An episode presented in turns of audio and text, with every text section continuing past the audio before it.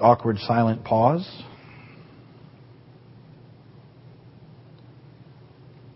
Hello, everybody.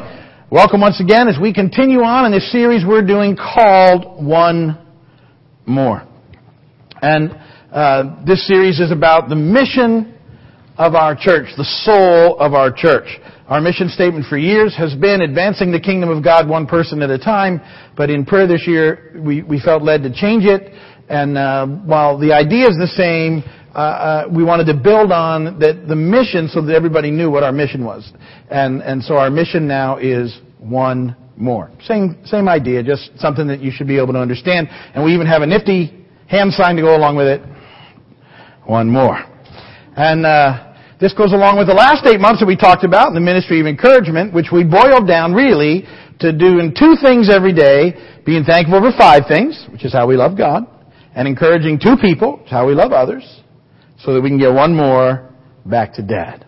And because of the 5-2-1 thing, our, our sort of foundational verse for that is 2 Corinthians 5.21 that talks about God making Jesus, uh, who knew no sin, to become sin for us, so that we might become the righteousness of God.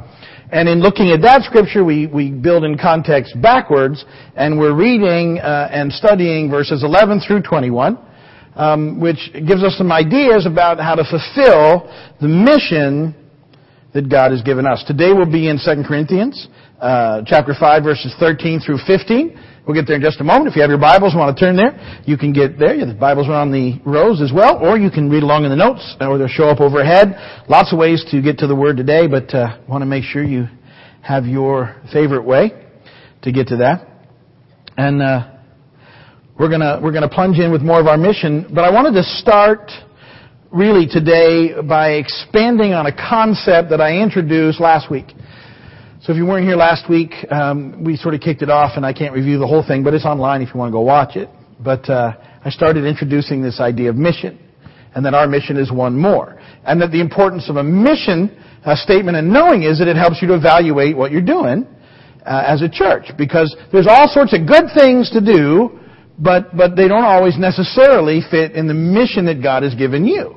And that we are very confident that God has given us this ministry of and, and mission of one more. He's given us the ministry of encouragement to help us move into this mission. And that, that allows us to evaluate. Why do we do things that we do? Why don't we do other things that other churches do? Why are we different? Why are we this? Well, it's because this is our mission. Other churches have their own mission. God uses them in different things. What that frees us up to do is to bless them and to pray for them. We don't, we're not in competition with them. We can bless them to do and be and, and move into the things that God's got, they're called them to, knowing that He's called us into this idea.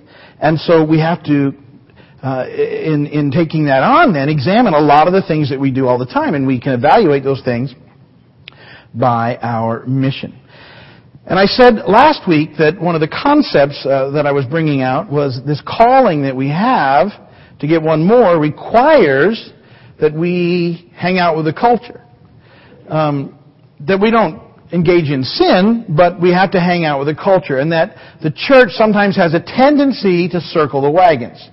And I explain that as sort of because it's a fallen world and it's difficult out there, we, and I get it, uh, we sort of want to sometimes get everybody in and just kind of keep them safe and hang on to them and, and just try and sort of let that pass us.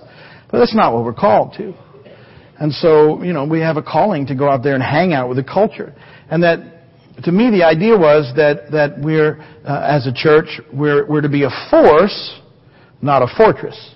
And, and so it, it's a different way of looking at what's happening. We're to be a force, not a fortress. And when I was thinking about all that, I, I brought it up last week. But when I was thinking about it, I didn't give this part. I had in my mind the idea of a MASH unit, and that that we're sort of like a MASH unit. And and uh, if you if you I'm sure you watch MASH Mobile Army Surgical Hospital. They were out here in the front lines, and they were right there to deal with people who were in need. And so I, I started thinking, well, we're like a MASH, but we're not quite like a MASH. You know, we're not we're not certainly an army surgical hospital, but I was thinking, but we're a force, and and so I came up with an acronym for force, and and I want to I, I brought it up briefly last week. I want to bring it up today. So a force, and there's a blank for these in your notes. We're a front line. I believe we're on the front lines, and we're we're gonna we'll deepen that over the next couple of weeks. We're a front line operation, and we do in these three things in terms of our mission. We're reconciling with a radical message. We're caring with radical hospitality. And we're encouraging with radical generosity. And that, that we'll be expanding on this concept of force today and in the weeks ahead as we look in 2 Corinthians 5 together. And so, so part of our mission of one more, then, we're to be a, be a force. And in the process, we'll be involved in presenting a radical message with radical hospitality and radical generosity. And when I use that term radical, what, what, my, what I'm trying to get across is, uh, it's in the sense of meaning not what people expect. Not what people expect. Our message is not what people expect anymore in our culture. Our hospitality needs to be above and beyond what they expect, and our generosity needs to be above and beyond what people expect. And that this is part of being a force in our culture. Being, being a force. And bringing lost people home to dad. See, that's, lost children need to come back to dad. That's, that's the driving thing behind it all. So, in 2 Corinthians 5, 13 through 15, Paul says this, which fits in perfectly, I think, with who we are. If we are out of our mind, it is for the sake of God. If we're in our right mind, it is for you. For Christ's love compels us, because we are convinced that one died for all, and therefore all died. And he died for all, that those who live should no longer live for themselves, but for him who died for them and was raised again. 2 Corinthians chapter 5 verses 13 through 15. And so I want to look at those few verses, unpack them a little bit in, in the way that they relate to our mission. And so the first thing that, that I want to talk about is, and the first point there in your notes after the fourth thing, is, is that we need to do outreach that makes people say, what? By that I mean we need to stop them. They need to be, why are you doing this? What's this all about? What's the catch? What, why, we don't get it. Why do you guys do this stuff? Why, uh, why, and, and that's what the outreach needs to make them do. Um, it, it, we need to do it in such a way um, that that they are stopped. And so, back to encouraging two people. We live in a discouraging world. Just encouraging people will make them go, "Huh, that's not what I normally get or expect." doing a one dollar car wash, like we had the slides running earlier. If you if you didn't see the pictures, we you know we we've got this new thing we're doing. We wash cars, and then when we're done, we give them a dollar. It makes them say what big time. This free lunch thing that we're doing, we've done it. Uh, when you give someone a nice free lunch and a bottle, nice cold bottle of water, they they just look at you like why what and it and what's the point? We're trying to get them to stop and and maybe have to think See, my, my, uh, the idea, the reason I like the free lunch thing is I use the concept of a free lunch. And, and because, you know, where everybody goes is, well, there's no such thing as a free lunch. But you just got one. so maybe you ought to think about some other stuff as well. And we, we use that concept to help people think. And, and this is about demonstrating a radical generosity. A, a generosity that is not what people expect. And we do it because we're trying to destroy stereotypes and opinions that people have of the church and of God. We're, we're, we're trying to, to knock them back a little so that they'll think. Because a lot of people have gotten set into things that aren't the truth. And they never, once they, once they hit a spot, they just quit thinking about it. They feel like they've settled the matter, and they haven't. If they haven't come to know Christ, the matter is, the matter is not settled. And so we have to kick them back into gear a little bit, lovingly. Not, not kicking anyone, but you know what I mean. The, the idea is to make them stop and wonder. And if they think we're out of our mind, we're doing it for them. But if they get it, guess what? We weren't out of our mind at all. That's Paul, what he's talking about. Well, if we're out of our mind, it's, you know, it's for his sake. And so, uh, it's for the sake of God, and if we're in our right mind, it is for you. That's 2 Corinthians 5:13. If we're out of our mind, it's for the sake of God. If we're in our right mind, it is for you. So we, we go and do these things because they're important, and they have to become extremely important. Uh, there, there has to be a constant moving out because it's very tempting to circle up. Very tempting to circle the wagon, so we have to keep stuff out there that keeps us moving out with the culture. That's why even as simple as encouraging two people a day will get you out of the circled wagons. Pass through it. move through it. We have outreaches scheduled pretty much every weekend from now on. Um, we're doing a baptism two weeks from now, but other than that, we're running through uh, outreaches. Oh, and let me mention, March 5th, we're doing a baptism uh, out at Bahia Honda, Beach Barbecue Baptism. Those are a lot of fun. And we have a big party and lots of people come. And if you've never been baptized, you need to get baptized. If you've accepted Jesus Christ, your Lord and Savior, you need to be baptized. It's not an option. It's part of the deal. And other people will come who don't remember being baptized. I'm not challenging the, uh, the theological, uh, idea of you being baptized as a kid or whatever. I'm saying it's a very powerful memory, and if you don't have it, you might want to consider um, coming and getting baptized. So that'll be March 5th, two Saturdays from now. All right, back on track. So this idea then of radical generosity, of outreach that makes people say what, is all to get them to maybe rethink some things so that we can move them towards the Lord by our actions so we get one more. Secondly, our motivation for doing these things has to be love. It has to be love. Um, because God has loved us, we realize and get that there's a whole lost world out there that desperately need to come to know Christ and to get into relationship with God again. 2 Corinthians 5:14 For Christ's love compels us because we're convinced that one died for all and therefore all died. It's His love that compels us and needs to be what compels us. Now, as we move into the culture though, see, this is where it gets tricky because love in a postmodern world, which is what we live in, um, is defined by acceptance. That's, that's how the culture defines love.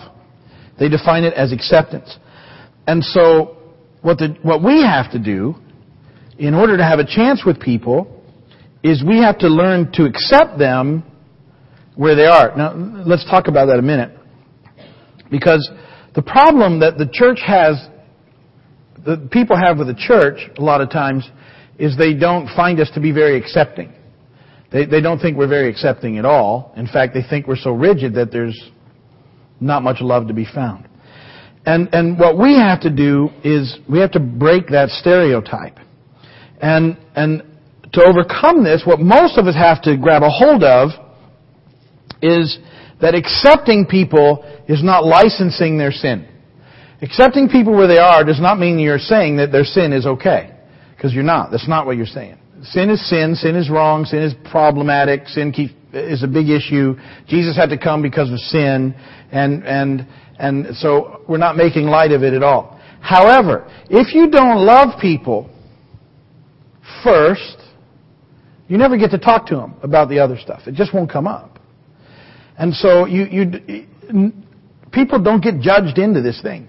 They get loved into it. And so it's a, it's a, it's a, something that we have to work on all the time. And you have to have as your model for this the life of Jesus. Because the, the model that the church has given us over the last 50 years or whatever uh, isn't good in most cases. It's very judgmental, very standoffish, and it's missed the point in a lot of ways. And yet Jesus hung out with the culture. Jesus hung out with sinners. Jesus hung out with the worst of the sinners, the tax collectors. And he loved them. He never once licensed their sin. He never once said, it's fine for you to do whatever, ever.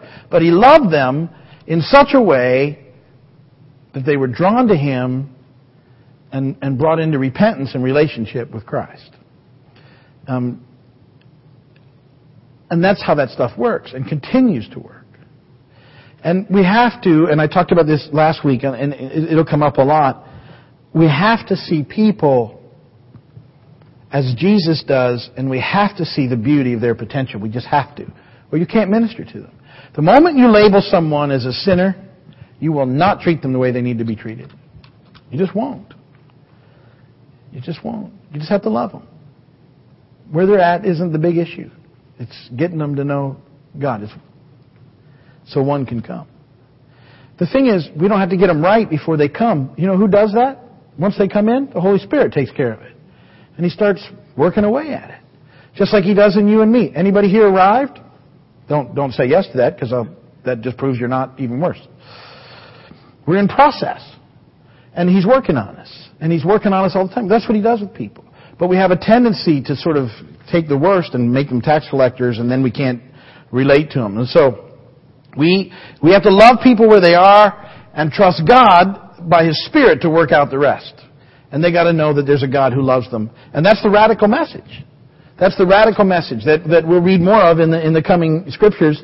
That, that this message He's given us is that God's not counting sins, men's, uh, men's sin against them anymore because of Christ. He's made a way for them to get Three, we have this radical message. We call it the good news.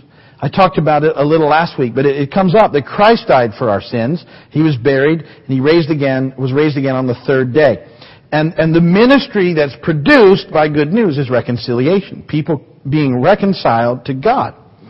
Because He's made a way in Christ for that to happen. A way for us to be forgiven and, and, and, and to bridge the, the separation that was caused by our sin so that we can live with Him now and forever. So we have this radical message, this very powerful message. Counterculture, remember I said that we have to, we, we have to live it out in front of people. We don't just get to speak it because they just dismiss it. But when you live it out in front of them, then they got to stop and think. And, and it's, see, when you love people, they just can't dismiss you. A lot of people have dismissed the church because they're feeling like they're hypocrites or judgmental. But if you're just loving them, much harder to just write you off. Especially when you've been demonstrating radical generosity and encouragement. Then it's like really hard to write you off.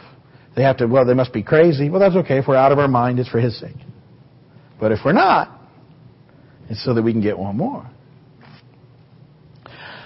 Well, with those two things in mind, then ministering for Him is our calling. It's the calling on all of us is to live for Him. And it's also where we find life. 2 Corinthians 5:15 He died for all that those who live should no longer live for themselves but for him who died for them and was raised again. And so so the calling now is to live for him. It's bigger than us. It's more than us. He takes care of us, which is cool, and we have this now and forever life, which is the best deal anywhere. But the life that we live now, we no longer live for ourselves. We live for him. And we ask him every day, God, what do you want for today? It's like reporting in for duty every day. What you're supposed to do. Here I am, Lord. What do you got for me today? What's my assignment or assignments for the day? And we listen and we respond and we, we, we're thankful and we encourage so that we can get one more. The Apostle Paul gives us some advice on, on living this calling. Romans 12, 9 through 13. This is the message paraphrase. And, and I love it because this particular chunk of verses sort of gives us a great idea what it looks like to, to minister for Him, to live for Him. Love from the center of who you are. Don't fake it. Run for dear life from evil. Hold on for dear life to good. Be good friends who love deeply. Practice playing second fiddle. Don't burn out. Keep yourselves fueled and aflame. Be alert servants of the Master. Cheerfully expectant. Don't quit in hard times. Pray all the harder. Help needy Christians. And be inventive in hospitality. See, as we present this radical message with radical generosity, we also need to be inventive in radical hospitality. Radical hospitality. So as part of our mission, what we do is we, we get out there and we're encouraging people all the time in our daily lives and we're we're trying to bless them, and we're we're doing some outreaches and stuff to try and draw people. And we do this stuff all year. We do big Thanksgiving things and things at Christmas. You know, if you've been here, we do all sorts of stuff in order to get people into the kingdom. Ultimately, which is great. We don't care how they get in if they get into the kingdom of God. But at some level, when you're out there doing things, and you, you need to have a place where you can bring them, because some people are looking for that. And so we we try and get them to come here. Um, I, and like I said, I'm, if they go, to, if they anywhere they step into the church and hear the word of God is good with me. But at some level, we have to think about bringing them through the doors. And and when they come in here, this is what needs to happen. They need to feel loved. They need to feel accepted. They need to feel comfortable so that God can touch and heal them. You have to break down some of those things. Uh, in the Greek, that idea of hospitality means a love of strangers.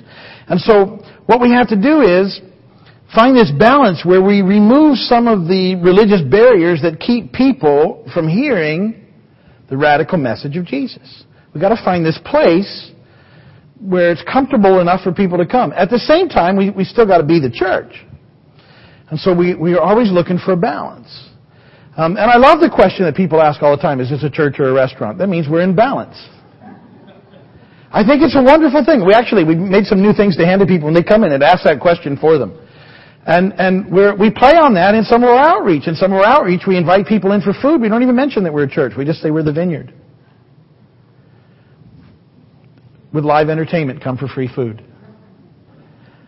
I think it's good. And, and, and so, um, we, we have to be set up so that people feel comfortable. People feel loved. People feel so that God has the opportunity to touch and to heal them. And so the things that we do on the weekend really are geared to help people to come and just be a part and show up and feel comfortable. And, and you know that I think we when people come a lot of times for the first time some of you have first time experiences that you know they, there's food uh, depending on what service they came to. Maybe they had to stand in line which was really weird for them. There's a church here you have to stand in line to get in I go out there all the time. If you've never heard me, I explain to people, you only have to stand in line if you want breakfast. If you just want to come in, come on in. And a few people will leave the line and come in. But most of them are like, breakfast? No, we're good.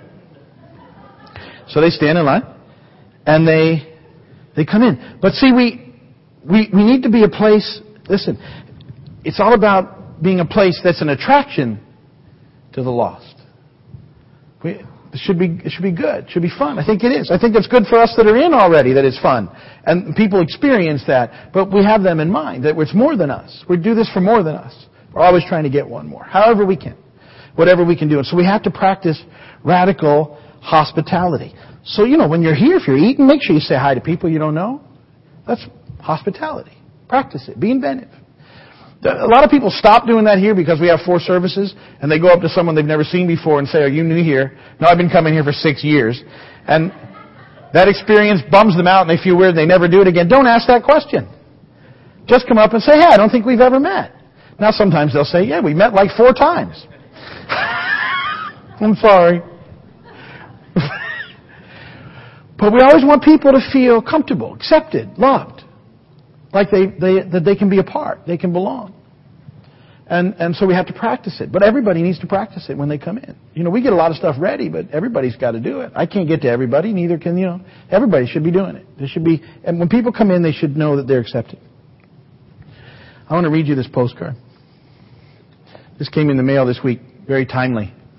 It's an honest postcard. See, I didn't make it up. I didn't send it to myself for the illustration in the message. Dear Pastor Steve, I spent two Sundays and a Wednesday evening at your church as a visitor in January. I really enjoyed your services and the sermons. Every morning now, I give uh, my five thankful things to be. Um, I give five things to be thankful for, and I encourage uh, two people a day. And I'm working on bringing one person into my church. Your breakfast meal was so good. I have never known a church to do such a wonderful thing as that. Thank you for a wonderful two weeks from Ohio, Gene. Well, that's good stuff, guys. You, yeah, yeah, amen. That's that's that's good stuff. And and that's that's what we need to keep doing. See, that's that's an impact that goes beyond us, right? Now she's out there doing the stuff in Ohio. The people she touched can take it from there. And it goes on and it goes on and it goes on. After the car wash last week, we had some people that showed up on church for Sunday. They said, we got to see what this was all about. And they came to church. And, uh, they were, they were checking us out and they, they had their free meal, you know, and they were sitting there and one of our people went up and said, can I take those plates for you? Because she was on her way to the garbage. We just stopped by and being hospitable. And one, uh, hospitable. And one of the, the guy looked at her and said, you've already done enough. His exact words were, you people have done enough. That's great. They were, he was weird about someone taking their plate because we'd washed their car, given them a dollar, and fed them, and they're like, no! I'll throw my own plate away. Look, that's so good. That's so what needs to happen, guys. That's how you break barriers down. That's how you loosen people up. That's how you get them to think. You take them out of what they're, what they're expecting into something different. And that's what we have to work on as a church. And so let's keep pressing on. We'll keep talking about this in the days and weeks ahead. Remember, be thankful for five things every day. Don't stop. That's how we love God. encourage two people every day. That's loving others. So we can get one more back to dad. That's what he's called us to. That's our mission. Amen? Amen. If you're watching by video, thank you for watching. And if there's anything we can do, you can call us or uh, write us or email us or whatever. We'll see what we can do for you. But we're going to go ahead and close with prayer here.